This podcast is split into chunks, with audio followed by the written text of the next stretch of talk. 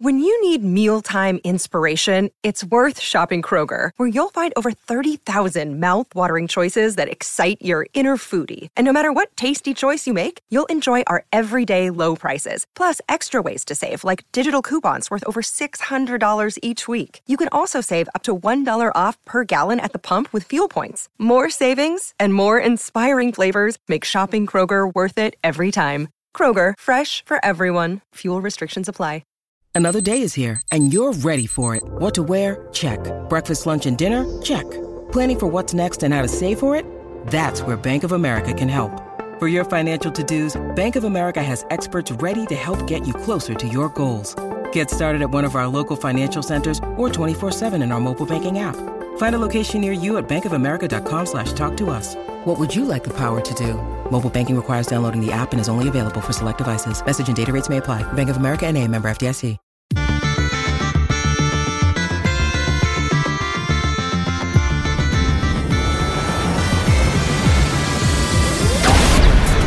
Hello and welcome to the EDH Recast. My name is Joey Schultz and I'm joined as always by my fantastic co-host. First up, he's the guy who goes to infinity and beyond. It's Matt Morgan. Joey, in college I was so broke I couldn't even pay my electricity bill and you know, looking back, those truly were the darkest days of my life. okay. Yeah, well, you know what, Matt? I'm just glad that things have brightened up for you in the present. Certainly have brightened up, you might say that, yes. Yeah. Uh, up next, he's the guy who goes not to infinity and beyond, but to Bed Bath and Beyond. That's Dana Roach. Uh, I joked a few times on the show here about how it's going to be difficult to make it this, you know, three to four weeks with no new spoilers. But last week we got one from Zendikar Rising already, so straight into my veins. I, I managed to survive five whole days with no new cards, so it was tough, but I got through it. Dana, there's never enough uh, product and, and new stuff and magic enough for you, is it there? certainly seems that way, yes. awesome. And this is the EDH Recast. EDH Rec is the best deck building resource on the web for the Commander format, compiling data from deck lists all over the internet to provide helpful recommendations for new Commander decks. And here on the podcast, what we like to do is give all of that data a little more context. Fellas, what is our topic this week? Today we're going to talk about the most popular combos in EDH. That is right. We've actually got a new feature to help folks out if they are looking for combos in the Commander format, and we can let you know what the most popular combos are among all of the different possibilities in Commander. But before we get to it, we have to give a huge thank you to the folks at the Command Zone, Josh Lee Kwai and all the whole team at the Command Zone. They do such an awesome job with the post production on our podcast, making it look as awesome as it do. So huge thank you to them. And of course, we would like to thank our sponsors for the show too. So, we do have sponsors, as Joey just said TCGplayer.com and CardKingdom.com. If you want to get some of these cards that we're going to talk about today, maybe go infinite uh, to infinity and beyond, or you just want to flat out win the game and deal all the damage, you can get all these cards and more at TCGplayer and CardKingdom.com. Just click on the price links on EDHREC. That'll take you right to your website of source. And also, if you've you know gotten a little salty maybe um, playing all these cards and need to buy list them back, both TCG Player and Card Kingdom have amazing buy list prices as well. So both of our great sponsors, TCGplayer.com and CardKingdom.com. Yeah, thank you guys so much for making the show possible. All right, now let's get to our main topic the most popular combos in the Commander format. EDH Rec has a new feature that will help you navigate all of those. You can find it at edhrec.com slash combos, and it will show you all of these combos broken down by color combination, a whole bunch of stuff there to help you find the combos that exist in the Commander format. Yeah, um, we have to give a huge thanks here to Commander Spellbook, a Commander combo database. They collected over 3,000 combos for us to use in this new feature. Uh, you'd find them at www.commanderspellbook.com. Yeah, thank you so much. They provided a huge encyclopedic version of it, basically. And then what we did is took all of those combos that they had come up with and actually looked through the data to see which ones actually show up in decks. So that's what this feature is here to help out, to show you how popular those different combos actually are. On the page, uh, the combos are sort of broken down and assembled by color combination information. So, for example, if a combo contains a blue card and an artifact card, that will show up under the mono blue combo section, even though that combo can most likely be played in like any deck that contains blue. But if you are looking for specific combos that way, that's how you can find them broken down by those different color combinations.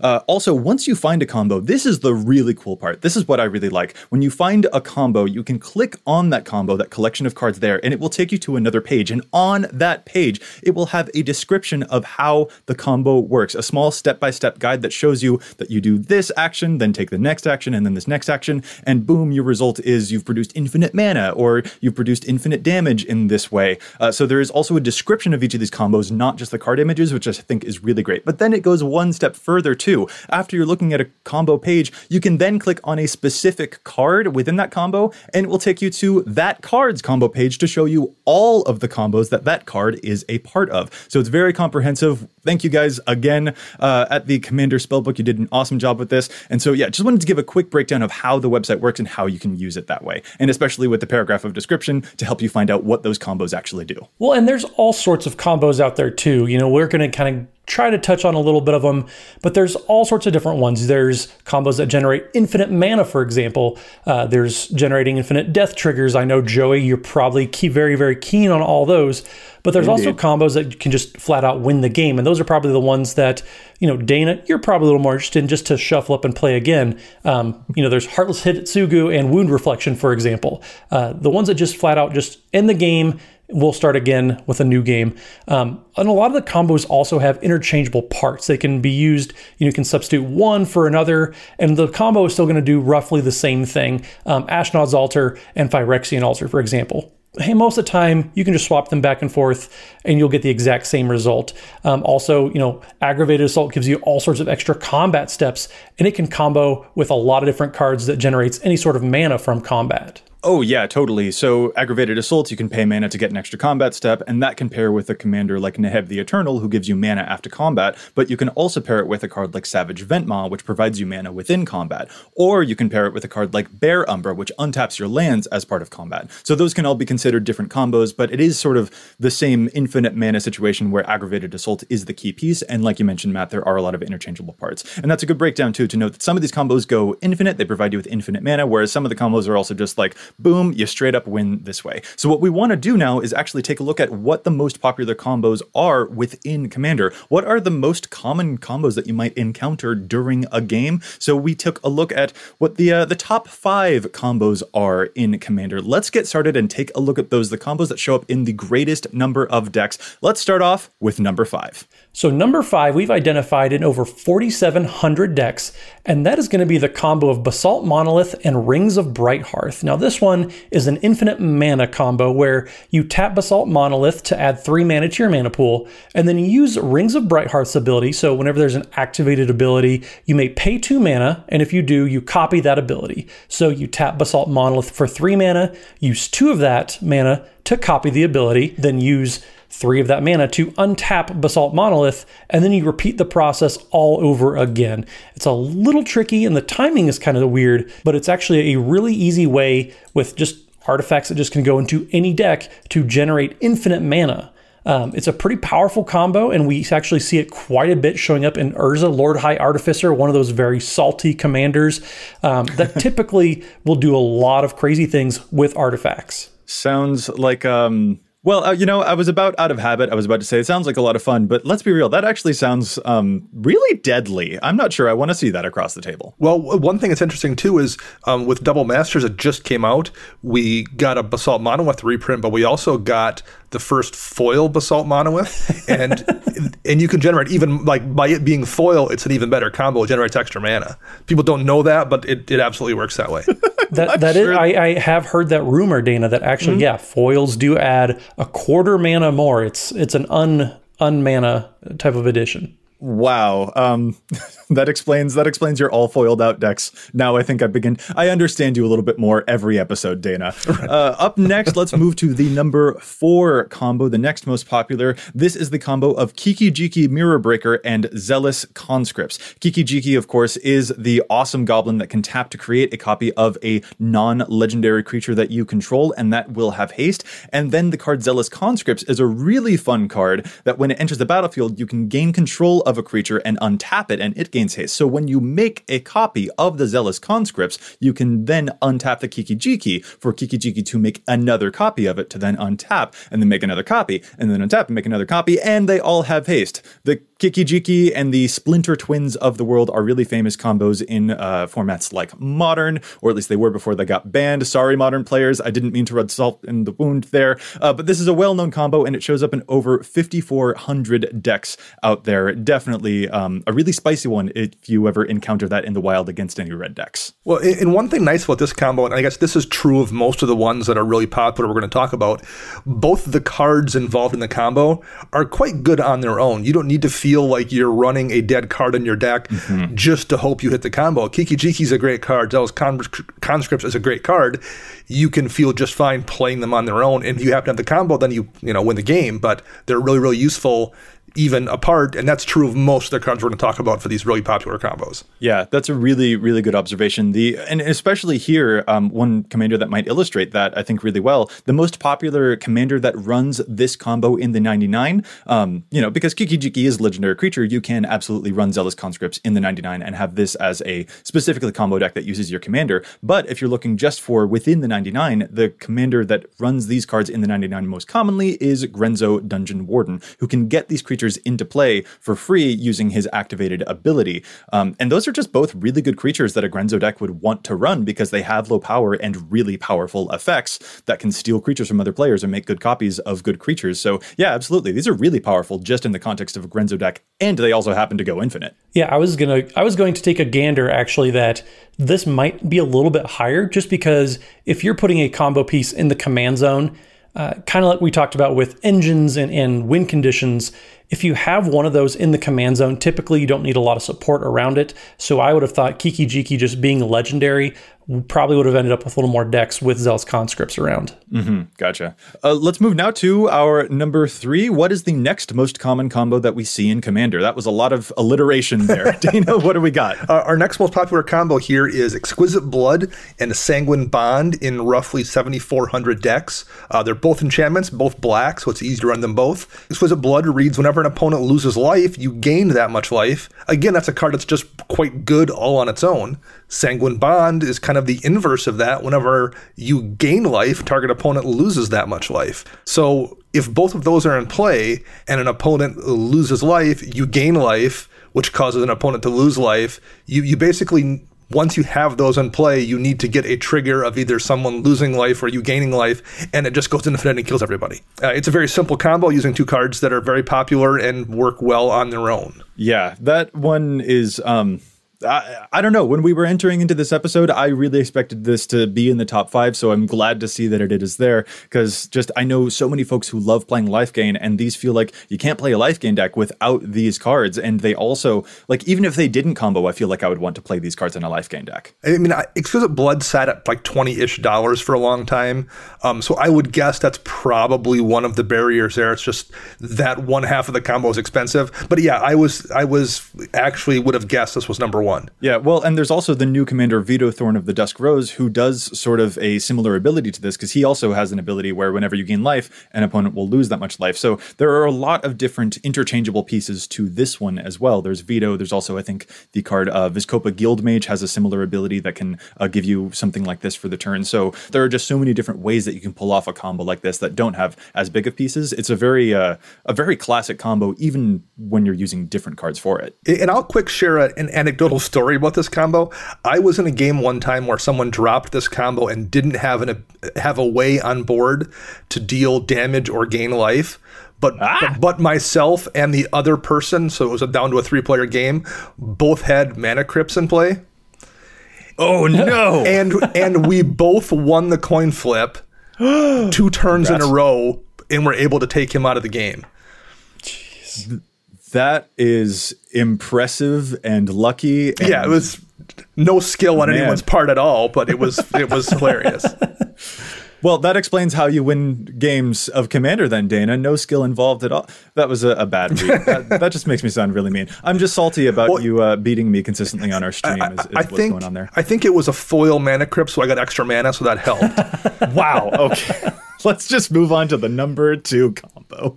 Well, so we talked about this exquisite, uh, exquisite blood sanguine bond combo. Uh, we probably thought there would be more. This is one that I haven't seen in ages and ages, and that is going to be the Deadeye Navigator and Peregrine Drake combo. So, Deadeye Navigator is the six mana uh, spirit uh, that has Soul Bond. When it comes in the battlefield, you bind it, I guess, um, with another creature, and then you can pay uh, one in a blue to flicker the creature that is um, Soul Bound with.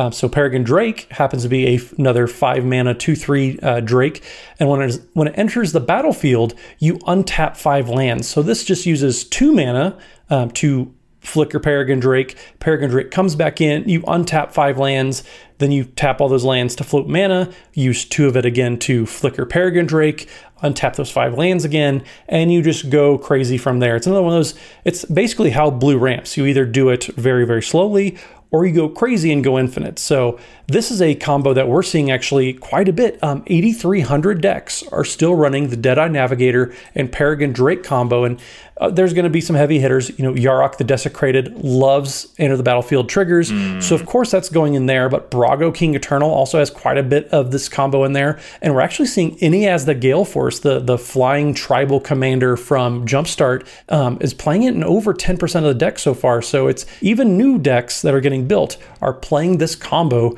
Uh, what do you guys think of this still showing up in, in good numbers? Man, I definitely remember the the age of old, uh, quote unquote, for lack of a better term, um, when Deadeye Navigator was considered to just be a menace of the commander format. But I think you're absolutely right. It has been ages since I've seen it. I think the last time that I saw it was when I was trying to build a Roon of the Hidden Realm deck, to be perfectly frank. Um, yeah, I just remember this being a really, really famous one, but it has also really dropped off the map. So it's interesting to see that its uh, popularity has definitely maintained itself. Yeah, and it's one of those weird things, too. I don't think it dropped off because it's no longer powerful People, I don't think, I got bored of it or, or what the situation was. But yeah, it's it's been years probably since I've seen a Deadeye Navigator in a deck. Um, one thing I will note here is and this is true of quite a few of these combos, but especially this one. There are a lot of variants on this. Um, that Urza set where Peregrine Drake came from. There's multiple other blue creatures that do the same thing. Uh, Great Whale, Palinchron. Mm-hmm. This is just probably the most efficient way to do it. Peregrine Drake is a relatively cheap card to cast compared to the other two. It's relatively cheap to buy compared to the other two. Yeah.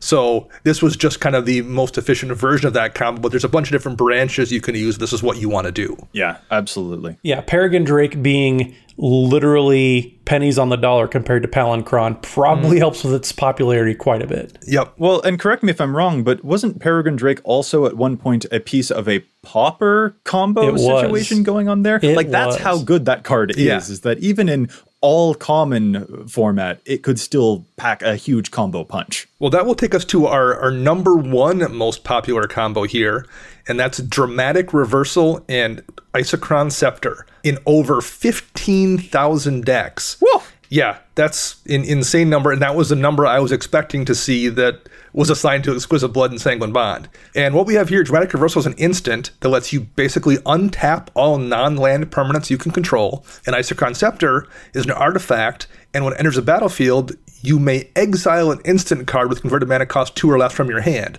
So you exile Dramatic Reversal on Isochron Scepter, then you can spend two mana to copy the exiled card, and if you do, you can cast the copy without paying its mana cost. Well, you do that, which will cast Dramatic Reversal, which will untap all of your things, one of which is Isochron Scepter, which you can then use, you know, assuming you have a mana rock or two or three or more, mana generators to then activate Isochron Scepter again and untap all your stuff and basically just generate an infinite amount of mana very quickly, as well as whatever other shenanigans you're doing with the things you're tapping and untapping. Yeah, this one is especially famous, and I think it's fun to note here that the the place that my mind goes to as soon as I hear the dramatic reversal Isochron Scepter combo is I expect like, oh, the mana rocks, the infinite mana, and then they'll probably use infinite mana in some clever way with a, a repeatable activated ability or some really big X spell. But also of note, this just generates infinite spell cast procs as well. So if you've got a card like Aetherflux Reservoir, which triggers every time that you've cast a spell this turn, that is another way that you can use this combo. Uh, even if you don't necessarily, even if you just break even on mana, you can still cast a spell over and over and over again to get repeated spell cast. Let's say if you're going for a Storm victory as well with a card like Grape Shot to do a bunch of damage because you've technically cast a bunch of spells using this combo. So there's a lot of versatility there too. It isn't just about the infinite mana. Yeah, I, I had this in my Niv Mizzet Parun deck because, like you said, Joey,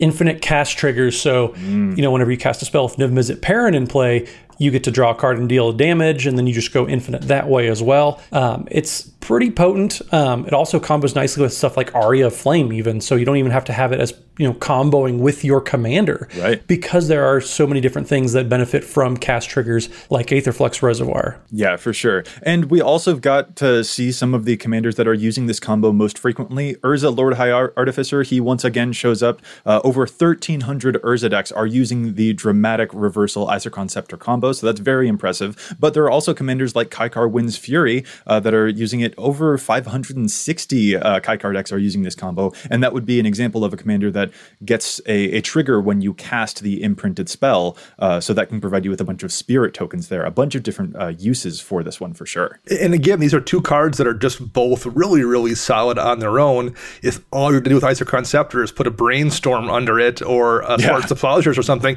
that's fantastic. If all you're going to use Dramatic Reversal for is to untap your creatures when someone alpha strikes and thinks they have a free shot through, that's really great too. So there are cards that work really, really well in Commander on their own and have a fantastic infinite mana combo if you combine them. Yeah, you know what feels really bad to see underneath an Isochron Scepter? The card Counterspell. Yes. Yep. Not not a lot of fun because ooh, counterspell on a literally on a stick. That's that's pretty rough. So definitely a potent pair of cards here for sure. All right, we also want to talk about some of the combos that appear in conjunction with legendary creatures. But before we get there, what we're gonna do is our classic segment. We're gonna challenge some of those stats because there's a lot of data here on EDHREC, but we don't always agree with it. Sometimes we think the cards are seeing too much play. Sometimes we think the cards are seeing too little play. So what we'd like to do is challenge those statistics. Matt, how about you start us off this week? What is your challenge. So this week, I actually have kind of a two for um, challenge here. So we're going to talk about the best kitty in the world, the only well, only good kitty, um, Mirri Weatherlight Duelist, uh, my Selesnya favorite, of course. Um, there are a lot of cat players out there who are uh, kind of raising their eyebrows at you. That's if the best we needed, kitty? If we needed cats, we wouldn't have gotten dogs. Um, so that's all I can say about that. But anyway, so Mirri wow. Weatherlight Duelist, folks. Um, this week, um, I was perusing the page because I like to just go over the EDHREC pages, see what people are starting to trend up with, and, and kind of brush up on what am I doing in my deck and what are other people doing? What have I missed? What's a trend? Um, and one thing that I've noticed on the page that I think is incorrect is people seem to be playing a lot of ghostly prison type of effects. Um, 14% of people are playing Ghostly Prison in Mirri decks. And I think that is a little overplayed, but I also think another card that should be in 0% of Mirri decks is Radiant Destiny. And that's a, a card from, I, I believe it's uh, Rivals of Ixalan. Mm-hmm. Uh, it's two and a white.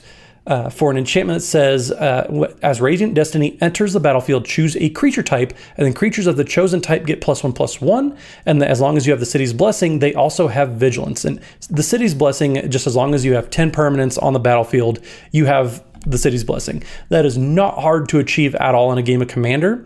But as we see on Mirri's page, there's a lot of cat tribal synergy going on there. So if you're playing Radiant Destiny, chances are, if you're playing the average deck, uh, you're you're going to have City's Blessing. You're going to name a cat with Radiant Destiny as a creature type, which means your cats more than likely are going to have Vigilance, which actively takes away about half of Mirri's card, being able to, you know, only have one creature attack you per turn because, you know, as long as she's tapped. If she has vigilance, that doesn't matter. Same with Ghostly Prison. If creep, if people can only attack you with one creature, paying two mana to do that is not that big of a setback. Ghostly Prison protects you from go wide decks, not go tall decks. Um, I know I've played against Joey in his Reyhan and Ishai deck that goes very, very tall, Ghostly Prison didn't really do a whole lot against that. So those two cards I'm going to challenge. They're showing up in about 14% and then uh, Radiant Destiny in about 9%, but both of those should be significantly lower because there are better defensive cards that you can be using that synergize with Mirri specifically, like Glare of Subdual, for example, that lets you freely tap Mirri to tap down their best creature. Oh, that's way better. Ooh, yeah, because then oh, oh man, that's very mean. Matt, I like the I I'm sorry to just focus on the card that you recommended instead of the cards that you were challenging, but Glare of Subdual seems really mean in that deck to get an auto tap from Mirri. Glare of Subdual is is very saucy, especially if people can only attack you with one creature. You can use Mirri to make sure that their best creature is not the one that's going to attack you. I love Glare of Subdual, and if I could make a third challenge, I guess today, um, 24% of decks are playing Glare of Subdual. That should be significantly higher there. So a special three for one, buy one get two free challenge stats from Matt Morgan, a man of the people and a man of value. wow, a self-appointed man of the people and man of self-appointed. So, yes, self-appointed. So so humble, so humble. Uh, Dana, how about we move on to your challenge? We're gonna move on to my challenge, which is an old enchantment enchantment card. You're Weird. shocked again, but I'm going back to the well. Um, Mana Maze is an old card from Invasion. It's in 529 decks. It's one in a blue, and it says players can't play spells that share a color with the last spell played this turn. And I think it needs to be in more decks particularly mono blue decks that have a heavy amount of artifacts. Urza jumps to mind, but there's a couple different commanders that do the same thing. It, it winds up almost being a blind obedience kind of effect. Um, where it doesn't really hurt you in this case, particularly if you're playing mono blue and you're playing heavy artifacts, it's really easy for you to go back and forth between playing artifact and playing one of your limited amount of blue spells in that deck. Um, so it's not really going to hit you. And when you pass to somebody else, they have to be much, much more careful because it's going to basically limit them oftentimes to playing one spell per turn. It's not stopping anyone from playing magic, it's just slowing them up while not really slowing you up at all. Um, Dana, the only thing I can say to this recommendation of yours is please no. it, yeah, I mean, it, it's definitely a problem to deal with in some decks, but you can still play that one spell. You still get one spell per turn. But I want to play multiple spells, and I don't want to have to keep track of the. This sounds like a 4.0 on the salt scare. Is uh, salt score is what this sounds like. I, I, would guess that the reason it probably isn't is it just doesn't see much play, but it would absolutely will generate some salt for sure. Yeah, this card's not well known enough to be hated, but man, if you cast it against me, I'm gonna have a bad time because I like playing multiple zombies and creatures in a row so that I can sacrifice all of them. And if you prevent me from doing that, I, won't have much to do about it because I can't do anything, but I will be salty. Just one, like Richard Garfield intended. oh man. Alrighty, let's move now to my challenge, the stats. I'm looking at a card specifically in the context of Unesh Criosphinx Sovereign decks. So Unesh Criosphinx Sovereign is from the Amonkhet Hour of Devastation block. It is a 6 mana 4 4 Flying Sphinx that reduces the mana cost of the Sphinx that you cast and whenever it or another Sphinx enters the battlefield, it lets you do a mini fact or fiction. You reveal the top four cards, and someone else chooses which of those piles of cards that you will get. It is really, really crazy powerful. This is almost practically a storm deck, I would say, because of how cheap and free the Sphinxes can become, especially if you blink any of them, because this isn't a cast ability, it's an enters the battlefield ability. And it's a really, really good ability. So good that sometimes I feel like you don't even treat the Sphinxes like Sphinxes. So the card that I'm I'm taking a look at is technically a Sphinx, but when you're playing it with Unesh, it's actually really more like just a spell. This is the one mana Universal Automaton, and one mana 1 1 with Changeling. If you have Unesh in play, it will just be a free tiny fact or fiction. And that's amazing. It only shows up in about 28% of Unesh decks, and that needs to be way higher because, once again, this is a free fact or fiction, and that's so cool. I mean, not everybody needs everything in their graveyard, though, Joey. Um, but it is a very, very good effect, though. Um, yeah, just being able to get free value, especially over time, I I will always be on board with that. Absolutely. This is just this one stuns me because it reduces the cost of free. It's a free it's a free one one technically a Sphinx that you get affected. Like I just man, that one just totally blows my mind. I'm not sure Dana if you should run it in your Sphinx tribal deck, but if you ever decide to make an a mono blue Unesh deck, give this one a consideration. I will. Good, good. All right, let's move now to the second half of our show. We're still talking about combos, but what we want to do is not just look at the most popular combos, the most common ones that you'll see that appear in a whole bunch of decks, like we mentioned in the first half. Now we actually want to take a look at the combos that involve legendary creatures. So these might be within a deck, but also these are things to maybe be aware of if you see these commanders across the table, because they have a lot of different combos available to them. So let's take a look at the top five of those combos that include a legendary legendary creature as one of the combo components. Start us off, Dana. What do we got? Uh, number five and number six are technically a tie, so uh, so we're our top five list is technically a top six list. Um, All right. The the the commanders here, uh, the first of which is Zirda the Dawnwaker, one of the new companions we just got um, black back this spring. Um, Zirda is the elemental fox, and it says activated abilities you activate that aren't mana abilities cost two less to activate. This effect can't reduce the mana and the cost to less than one mana.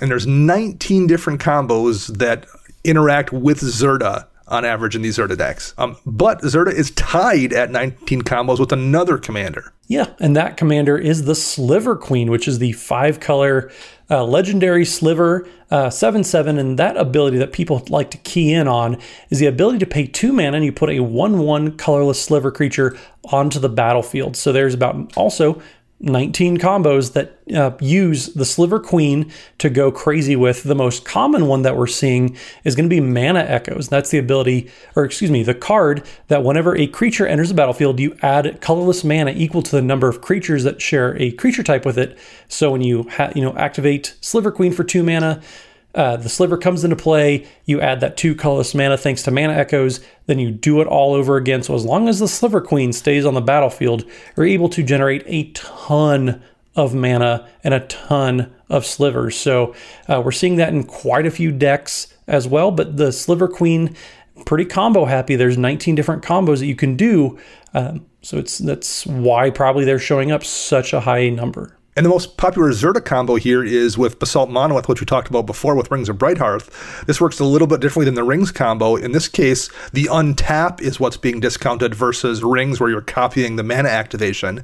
So you tap to add three mana to your mana pool with Basalt Monolith, and then the untap ability gets reduced by two. So you use one of that mana to untap Basalt Monolith and then tap it again for two. So it's a it's a way to generate infinite mana, kind of backwards to how it's done with Rings of Bright Brighthearth. Yeah. All right. Really, really sick stuff to see them as a part of so many things. Like it's really funny, especially seeing the Sliver Queen here, because I don't know. I felt like it was a big level up moment for me as a player to realize that Sliver Queen wasn't even necessarily a Sliver tribal deck. It was really straight up a combo deck because of the crazy stuff that you could do with cards like Mana Echoes. Um, and, and, like I, it's more common to see a Purphoros in a Sliver Queen deck because of all of the creatures that it, it can make that you'll combo out with in this way, as opposed to seeing other slivers in a Sliver Queen deck because she doesn't even necessarily care about them too much. She just wants to find ways to get infinite mana and make infinite creatures. Yeah, it's it's a really really strong commander, um, even outside slivers, and it's great in slivers, and it's useful just to top any five color deck. It's just a really solid card, and I'm not surprised to see it here at all. All right, let's move now to number four here. The number four of the combos that use commanders. This one is a classic. This one we almost before the show notes were put together, we knew that this was going to be a, a combo commander that we see. We're talking about Ghave, Guru of Spores, the Abzan 5 mana commander that enters with counters and can remove counters to create saprolings and can sacrifice saprolings to create uh, more counters. This one combos crazy well with the cards Ashnod's Altar, which lets you sacrifice creatures for mana, and Cathar's Crusade, which whenever you get a creature entering the battlefield, it puts a plus one counter on each of your creatures. So what you can do is use Ghave's ability to remove one of the counters from your creatures to make a Saproling. Cathar's Crusade will then give your whole team a plus one counter. Then you can sacrifice the Saproling to Ashnod's Altar for a mana, and then use Ghave's ability again because it's been refreshed with a new plus one counter, and you can repeat that over and over and over and over and over again. And this will actually net gain you mana. So you'll get infinite mana, infinite enter the battlefield triggers, infinite death triggers if you have cards that care about that kind of thing. Uh, you'll also be able to get infinitely large creatures because all of the Cathar's Crusade triggers. So this is just a very, very infinite, infinite, infinite combo. The most dangerous magic drinking game is the one you play where you listen to basically any set review and take a drink whenever someone reviews a card and says, This goes in, Wow. this goes infinite with Ghave Guru of Spores. Oh no! I, as soon as you started mentioning, I was like, I know exactly where you're going with this. Yeah, Uh, colorless activation activated abilities on commanders are really dangerous things because it's just so easy to abuse stuff like this. And that's another one of those commanders where it's just like, hey, did you want to play saplings? Did you want to use plus one counters? Ghave can do that, but with the number of combos he's able to do, he's almost more of a combo commander than he is an actual Saproling or plus one counter commander, uh, because we're actually seeing him appear in 32 different combos according to uh, the page that we've got here. And that is a whole lot for a legendary creature to be a part of. And I don't even think that's a comprehensive number. I think people started listing all the different Ghave combos and got bored and gave up. Uh, that's why there's only 32. Yeah, you, that's and like you said, Joey, gave combos. False. That's the end of the sentence. Just That's gave the end, combos. yeah, yeah. But yep, and they gave up. That's why he's called Gave Groover's man. Oh, Gave that up the was- guru spores. Yeah. that is way way too much for me right now. All right, let's move on. Those were our numbers uh, six and five and four. So we're on to number three. Number three, uh, Tatyova Benthic Druid, uh, 2,300 decks. She can be part of 50 different combos we have listed. And the most popular combo in 373 decks involves four cards. It involves Tatyova. It involves Llanowar Scout, which you can tap to put a land from your hand onto the battlefield. Uh, Simic Growth Chamber, which is one of the bounce lands from the original Ravnica set. And Retreat to Coralhelm, which has an option um, to untap a permanent when a land comes into play. So you tap the scout to put a bounce land into play. Um, Tatyova draws you a card. The bounce land returns to your hand using its own bounce trigger. Retreat to Coralhelm untaps the scout so it can repeat the whole process over again, and you just draw your entire deck and gain life from Tatyova in the process. But Dana, whatever would I do if I have drawn my entire deck? How can I win the game that way? He asks sardonically. With your entire deck and the 70 life you've gained, you can probably find a way to eke out a win. Maybe. Like there's there's the possibility of it. Maybe. See, I feel like this combo it needs a flow chart just so you can follow the process of what's going on. Because once you have like five moving pieces, if I'm playing you in a game and you have that much going on, um, good for you. And uh, let, let's clean it up. Let's let's speed this thing along. Yeah, no, that I can absolutely see it. But that's the thing. Like, even though this is a multi-part combo, I feel like I would actually see all of these cards just naturally in a Tatyova deck. Yeah, for sure. I, I definitely could see that as well. They're all very effective on their own. Um, and this is one of those things. It's a four card combo, but Tatyova tends to draw so many cards that it's really not easy to, not difficult to draw down and hit all the parts that you need. Yeah, for sure. All right, let's move up to number two. So the number two combo happy commander is going to be Kiki Jiki Mirror Breaker. We're going to go back to the little hasty goblin here. Um, there's 52 different combos you can be doing with Kiki Jiki Mirror Breaker. The most popular being, of course, the Zealous Conscripts, like we already talked about, where you just tap Kiki Jiki, you make a copy of the Zealous Conscripts. The Zealous Conscripts then untaps Kiki Jiki, and then you lather, rinse, repeat, go all over it again. Only two moving pieces because that's what Mono Red does. None of the Simic five moving pieces that you would need lining up. Um, almost 5,500 decks using the Kiki Jiki and Zealous Conscripts combo. It's just quick, efficient, and that's probably why it's so powerful and, and more and so popular, I should say too.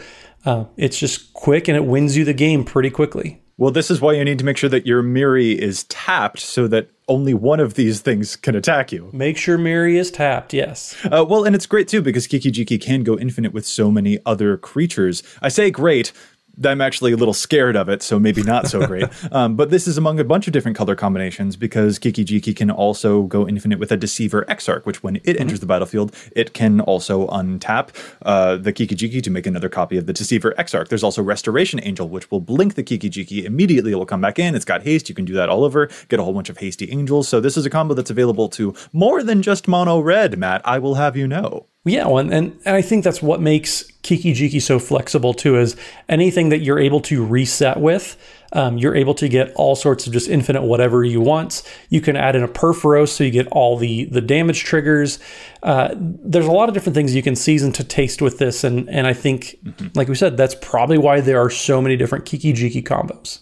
Absolutely. All right, now let's move to the number one. And I gotta admit, this one took me a bit by surprise. It is not the legendary creature that I thought would be at the center of the most combos, but here it is. It is the recently printed, fresh from Ikoria, Kinnan Bonder Prodigy, who, of course, is the uh, the little dude who makes all of your mana production a little bit better mana production. Because whenever you tap a non-land permanent for mana, you add an extra mana of that type. He also has an activated ability that you can use to look at the top cards of your library, and then you'll put a non human card from them onto the battlefield. So he has an outlet for infinite mana, provided that you can make it uh, any amount of colored mana. The combo that we're actually seeing most common with Kinnan, though, is the Basalt Monolith once again, because it can tap for three mana. Kinnan will make an additional one there. Then you can pay three mana to untap the Basalt Monolith, uh, and then that will provide you with a net gain of mana every time that you use this. So that will be infinite colorless mana, which is really, really powerful. We're seeing it in 880 86 decks here, but Kinnan himself is a part of 54 different combos. That's how good it is to have one little guy who increases the mana production from all the other stuff that you can do from your mana rocks to your elves. This guy is up to a whole lot of combos. And if you play any Brawl, then you're very familiar with Kinnan because that is the only deck you actually will ever play against if you play Brawl. Um, I, have played several games of Brawl on Arena.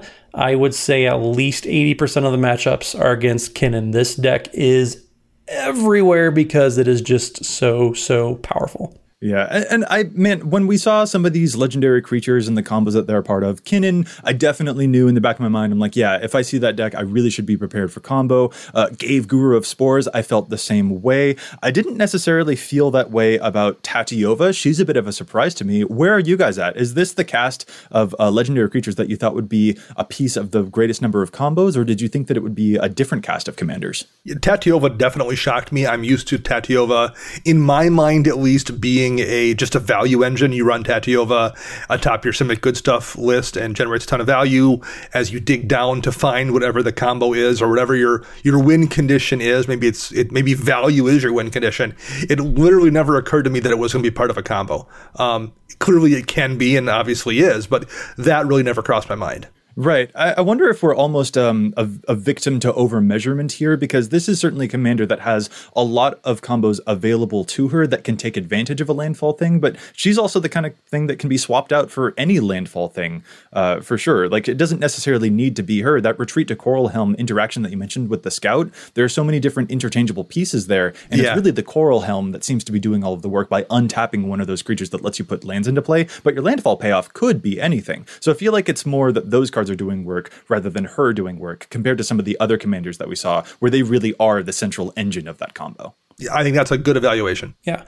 Well, and it, it's really easy to sarcastically say, oh, Gabe should have been at the top. But seriously, uh, Ghave is just a commander that, like Dana said, you can accidentally find different different cards coming out that will go infinite with Gabe in some way. Um, I played a couple games against a Ghave player, and they legitimately found two different combos in one game, and they they stopped in the middle and just said, "I feel bad about this, um, so I'm just going to stop." And then they pass yeah, the turn. I, I, would definitely say in, in my years of playing Commander, I've seen way more combos from Ghave and in Ghave decks than I have anything else. So at least for yeah. me, it's in my experience, it's the one that stands out. Right. And especially because the cards that he combos with are cards that you want to use anyway mm-hmm. in that deck. Because yep. a Cathar's Crusade is really good when you are taking advantage of plus one counters and you can create more creatures to give you plus one counters. Like, yeah, you want to use those. Of course, it's going to be in the deck. You almost can't, can't avoid it. And I think that that's a really important thing that we see from the cards that we were talking about in the first half of the show with the combos like Exquisite Blood um, and Sanguine Bond and stuff like that. The most popular combos that we see definitely are the ones where both or all three or all of the components of the combo are just good enough on their own. What we aren't seeing necessarily is a lot of combos showing up in high popularity that like one of the pieces is kind of a clunker and doesn't do anything without the extra stuff. Like we're seeing a lot of popular combos that where both cards independently are good enough and then you almost trip and fall into a combo as opposed to like this card doesn't do anything until I combo. We don't see a lot of that latter dynamic. Um, I, I, thought Breya would show up higher as a combo commander, um, but it looks like Breya has a lot of combos in her deck that don't directly use her as a piece of it. Similarly, I thought Sharuum would show up higher, and I think it's kind of the same thing there. There's a lot of combos that work well in the Sharuum deck that are probably very much the com- combos that are also in the Breya deck. Um, but those are maybe more the centerpiece of those decks, and and the Breya is is a I don't know if backup plan's the right word, but it's something you can use when you don't hit those combos. Same with Sharuum. So I was a little bit surprised to not see either of those two show up. That makes a lot of sense to me, especially Breya. I am totally with you that I expected her to be really big as a part of this, but she, with so many colors and so many artifacts that can tap, untap, make mana, do a whole bunch of infinite shenaniganery, uh, it totally makes sense that you don't necessarily need her for those combos to be infinite, but her deck can absolutely contain all of them at the same time. So that is a good thing to note. The commanders that we didn't mention can totally still be more combo heavy than the commanders that we did mention. It just might not actually involve the commander itself itself, it will be much more reliant on the pieces within the 99. So make sure that you still watch out for those commanders for sure. Well, and there's also, I'm sure, some amount of, of commanders that can't win or typically don't win unless they are comboing out. I know, you know, many years ago, Azami Lady of Scrolls was kind of the, the combo commander of choice um, just because it's so easy and, and reliable to win with Azami via combo. So it's interesting that we're not seeing any of those. And I'm sure kind of maybe Urza Lord High Artificer has kind of taken over that spot because it's so easy to just accidentally oops into so many different combos with Urza that that's kind of supplanted um, Azami's place in, in that role as well. Yeah, no, that makes a lot of sense to me. And um, I mean, we've been talking about combo for a little while here, but I guess we never actually asked how do we feel about combo? Like, do we have any final thoughts about the role of combo decks in EDH? When you guys see an infinite combo across the table, does it make you a little bit like, oh man, like, is that not always a fun way to end the game for you guys? Do you guys not mind it because the game's gotta end? Where do you sort of fall? Uh, I don't play combo. Um, I am not a fan of combo. Um, I, I, don't necessarily feel like, oh man, um, games do have to end. However, it feels like I don't want to say like the lazy way to win a game, but it feels a little bit like you're dunking on a seven foot hoop. I mean, yeah, it's fun to dunk on a seven foot hoop, but I feel like it's it's not quite the achievement you think it is. I, and I know someone's going to get mad. We're going to get like people responding in the comments talking about how challenging it is putting Curiosity on Niv Mizzet. Um, and, and I'm sure it's tough and to, to do in plenty of situations. Like I'm, I'm, being sarcastic, but you're fighting through counter spells and removal, and it's it's not like it's just necessarily easy mode, but but it definitely feels that way to me. Um, it, even when I do it, like you know, when I've stumbled across combos in my own deck, it feels like I didn't earn it. It feels like I didn't earn that win. So hmm. that's my thought on it. I, it feels like it's a win that you didn't have to put the work in on. So that's where I'm coming at it from. What? Okay, but that that's weird. First of all, Matt, I need your assistance really quick. Is a seven foot foot hoop is that lower than average? I mean, so the hoop is typically is 10 feet, and I have to say, some of the most fun times I've had playing basketball was on a seven foot hoop. So um, I just needed to understand what he was saying earlier. So he was making a dig at players because he's being Mr. Sark. Okay, I, you're, I got you're you. Low, yeah, really you're, you're lowering the goal basically. You're making okay. it so that well, everybody can touch. It's like it's like putting uh, up bumpers in bowling or uh, wearing water wings oh, in the oh, pool. No, no. so my my thoughts are definitely different from you, Dana, because like Matt mentioned earlier, there are some commanders that I feel like the only way they can win is through combo. For sure, Azami Lady of Scrolls is not going to use an overwhelming stampede to win the game. So what else is she going to do? And I do think that there's a lot of interaction, a lot of careful planning that you have to do to make sure that you can deploy the combo when you're in the clear and time it very carefully. But it's all happening in your hand where no one can see it. So to them, it feels like it's out of nowhere, but to you, you've been planning it for a little while. Well, and like that is, you know, I think really interesting uh, to see. I, with all that said, I should note I avoid infinite combos whenever I can because that is also not how I necessarily want to win, but I can still totally respect it as an art form, maybe. Well, and I will counter my own argument. It's not like Craterhoof Behemoth with, you know, seven one ones in play that's not a combo, but like functionally, it's the same thing. right. Like right, so, yeah. so I, I admit there's absolutely holes in my reasoning. So for sure. Well, and, and so I kind of take the approach. I know Jason Alt of Brainstorm Brewery, our, our content manager here at EDH Rec, um, he kind of skews towards either saying, you know, are you going to play a powerful deck or are you going to play a consistent deck? Um, so if I am playing a deck with infinite combos in there, I tend to take out the ways to tutor for them. Uh, I have one deck, and that is my Mirri Weatherlight Duelist deck that has both tutors to find combo pieces and then the combo pieces themselves in there. Um, all my other decks, I will typically have one or two ways to kind of oops into a win. But that is solely for the purpose of, like you said, Joey, games got to end. Eventually, Yes. you know, the game's been dragging on for a while. Um, you know, it's turn 15 and, and there's a, a stall going on. Um, I put Revel in Riches into my um, my uh, of Karlov deck, for example, as just an alternate win condition to kind of win out of nowhere, um, or just I chain death triggers together, or I have the the dramatic reversal Isochron Scepter combo in my Rielle the Everwise deck. Um, those are just ways for me just to to find ways to close out a game that otherwise might be going on for for you know 10 more turns um, i typically won't do that and, and try to find those those combo wins as soon as possible but i do have them in there as kind of a safety valve for a lot of games Yeah, I, I do think that I would prefer for a Brago King Eternal player to uh, sort of combo me out with the blinky shenanigans of a Strionic Resonator, as opposed to a Brago King Eternal that's trying to slowly whittle me down with combat damage. Like one of those ends faster, and then we can shuffle up and play another game, and that sounds a lot better than the 20 turns that it will take for him to kill me via combat. Sure, that's that's a valid point.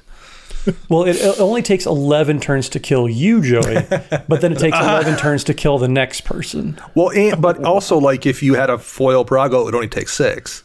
Oh my goodness. Okay, with that, what I think we need to do is call this episode to a close. Uh, fellas, if any of our listeners would like to get in touch with us, where can they find you all? So you can find me on the Twitters at Mathimus55. That's M A T H I M U S 55. And don't forget, Wednesday evenings we are streaming twitch.tv slash EDH Recast, having awesome games and awesome guests. So make sure you tune in. And Dana. You can find me on the Twitter birds at Dana Roach. You can read my articles a couple times a month at EDH Rec, and you can hear me a couple times a week on my other podcast, CMDR Central. And I'm Joey Schultz. You can find me at Joseph M. Schultz on Twitter. You can also find the cast at EDH Recast on Facebook and on Twitter. And if you have a question, a keen insight to EDH Rec's data, or maybe a challenge the stats pick that you think we really ought to know about, you can email us at edhrecast at gmail.com. Our thanks again to Josh Lee Kwai and the whole team at the Command Zone for handling all of the post production work on the podcast. And of course, our huge thanks to our sponsors, TCG Player and CardKingdom.com. You can find them using the price info links on EDH Rec or by visiting cardkingdom.com slash edhrec, and that will help show your support for the show. Listeners, we would love to hear from you about the new feature on EDH Rec. What are your favorite combos? What do you think about them in EDH? We would love to hear from you. We'll be back at you next week with more data and insights, but until then, remember, EDH Rec your deck before you wreck your deck.